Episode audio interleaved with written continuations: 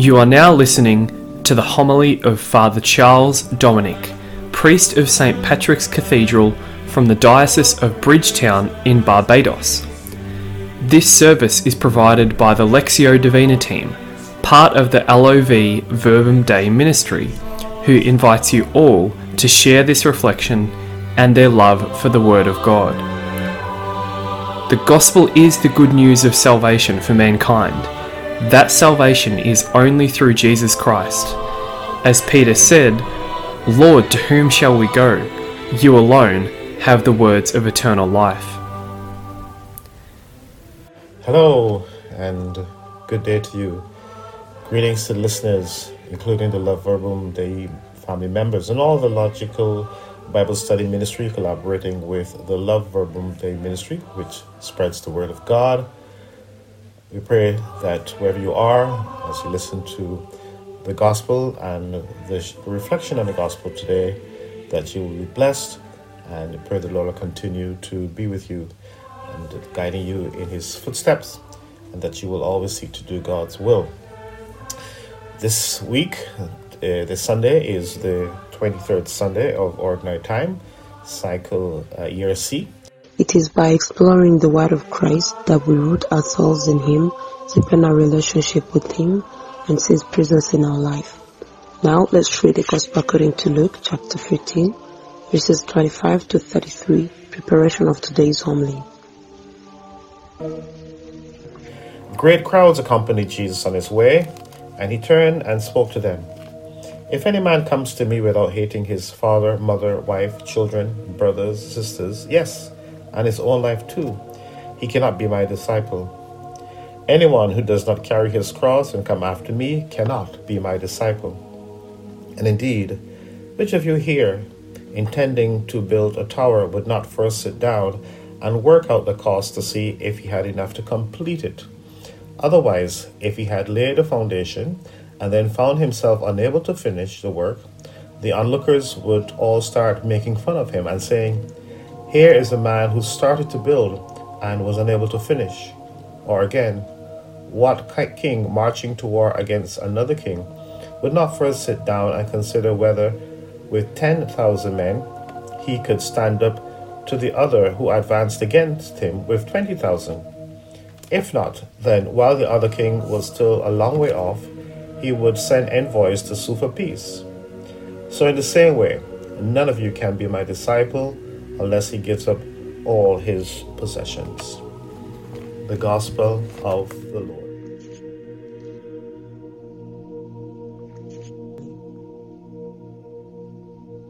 As there is certainty about life, and as each new day begins, we are faced with a number of choices. Like today, Sunday, we had to decide if we would get out of bed and if we'd go to Mass. We had to decide what we would wear. Maybe somewhere in our minds, if we had to prepare lunch, we'd have to decide what lunch we may want to cook. Maybe want to cook chicken or beef or maybe lamb or have no meat at all. But because we live, we will have to choose. Life is always a series of choices. As many choices as there are, we have to make a decision about what we will choose. We may say, I had no choice, as people like to say, but that is not true because no matter the situation we find ourselves in, there are always a number of choices.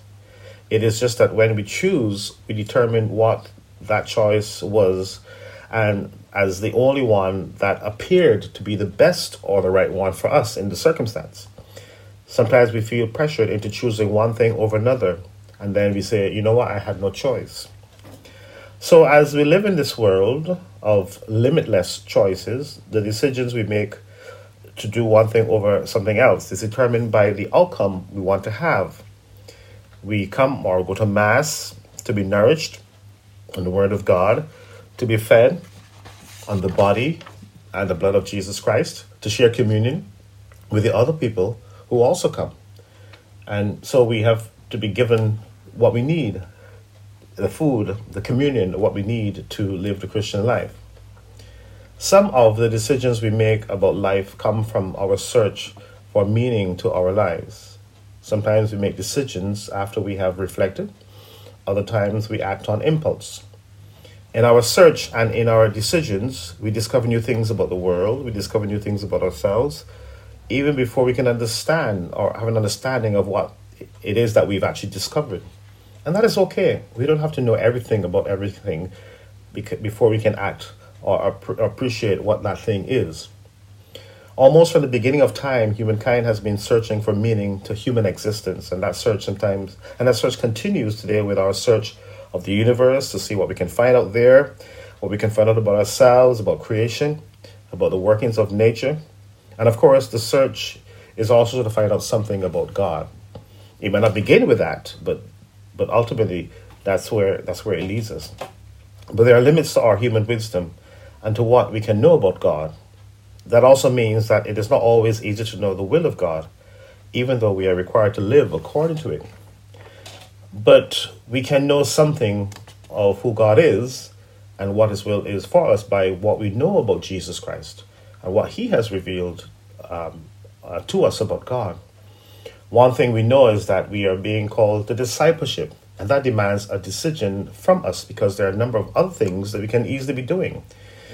These other things may give us the kind of contentment we are seeking, the things we accumulate that makes us feel as if we are gods unto ourselves, where we behave as if we don't need other people, except for when we want to take advantage of them or use them, when we use them for our own ends. We choose between following God as one of his disciples or doing something else with our lives. Jesus tells us we must be prepared to divest ourselves of earthly attachments so that we can focus on God because it is very easy to become so taken with things and even with people, family, friends, the people, the very people that Jesus talked about, that can prevent us from accepting God's invitation. But we also know that there is a price to discipleship, and that is taking up our cross each day in following Jesus. When we choose Jesus, we also choose to live our lives in ways that the world tells us doesn't make sense. The rewards we seek are not those that the world tells us we must have in order to show success. To choose Jesus is to decide to give up the very things we hold dear. We have to decide what we will choose, so it means that through reflection and prayer, through listening to the Word of God, through our connection to a community, we give ourselves a chance to make an informed decision. It is not an easy road. Discipleship is demanding, but it's not impossible. If God has called us and if we have accepted His call, walking daily with our cross, God will help us to persevere. Through our continued seeking of God's will and our participation in the life of the church, we come to know more of what God is calling us to and how we respond to that call. No one is forced to be a disciple, and we do have a choice be- between that way of life or doing something else with our lives. Life is fleeting. There's no surety that we would have life that we would have life to do the things we put off for another time. Wisdom must teach us that the only certainty to life is God, and little by little we can come to know something about God and His will for us. So, in the meanwhile, we accept God's call to discipleship with all its challenges and joys. We become clear that living in right relationships, walking the path God has set out for us, choosing a relationship with God is really the only way to spend our brief time on earth. So, what are you going to choose? Are we going to choose a life with God or something else? If we choose God, we are not choosing an easy life, but know that God's Holy Spirit is there to guide, helping us to bear our cross. If we choose God, then we are choosing life. The options are there before us, and in the end, we have to choose. We seek the wisdom of God to help us decide, in, and in the end, we have to make the right choice, and that choice is to choose God. I pray that my words are a blessing to you, and the Lord will continue to inspire you on your life journey and your call to discipleship. And I pray that the Lord will continue to bless you in the name of the Father, and of the Son, and of the Holy Spirit. Amen. The Lectio Divina team hopes that this homily has helped you to deeply welcome the Word of God and give you the strength to put the Word into practice where you are. You can send us your prayer intentions by emailing them to us using the following email address lov underscore verbumdei at outlook.com. All these prayer intentions will be prayed for you in our daily Angelus group, call on WhatsApp, and also during our different weekly prayer groups, gathering both in person and online. Check our website in the description for days and times.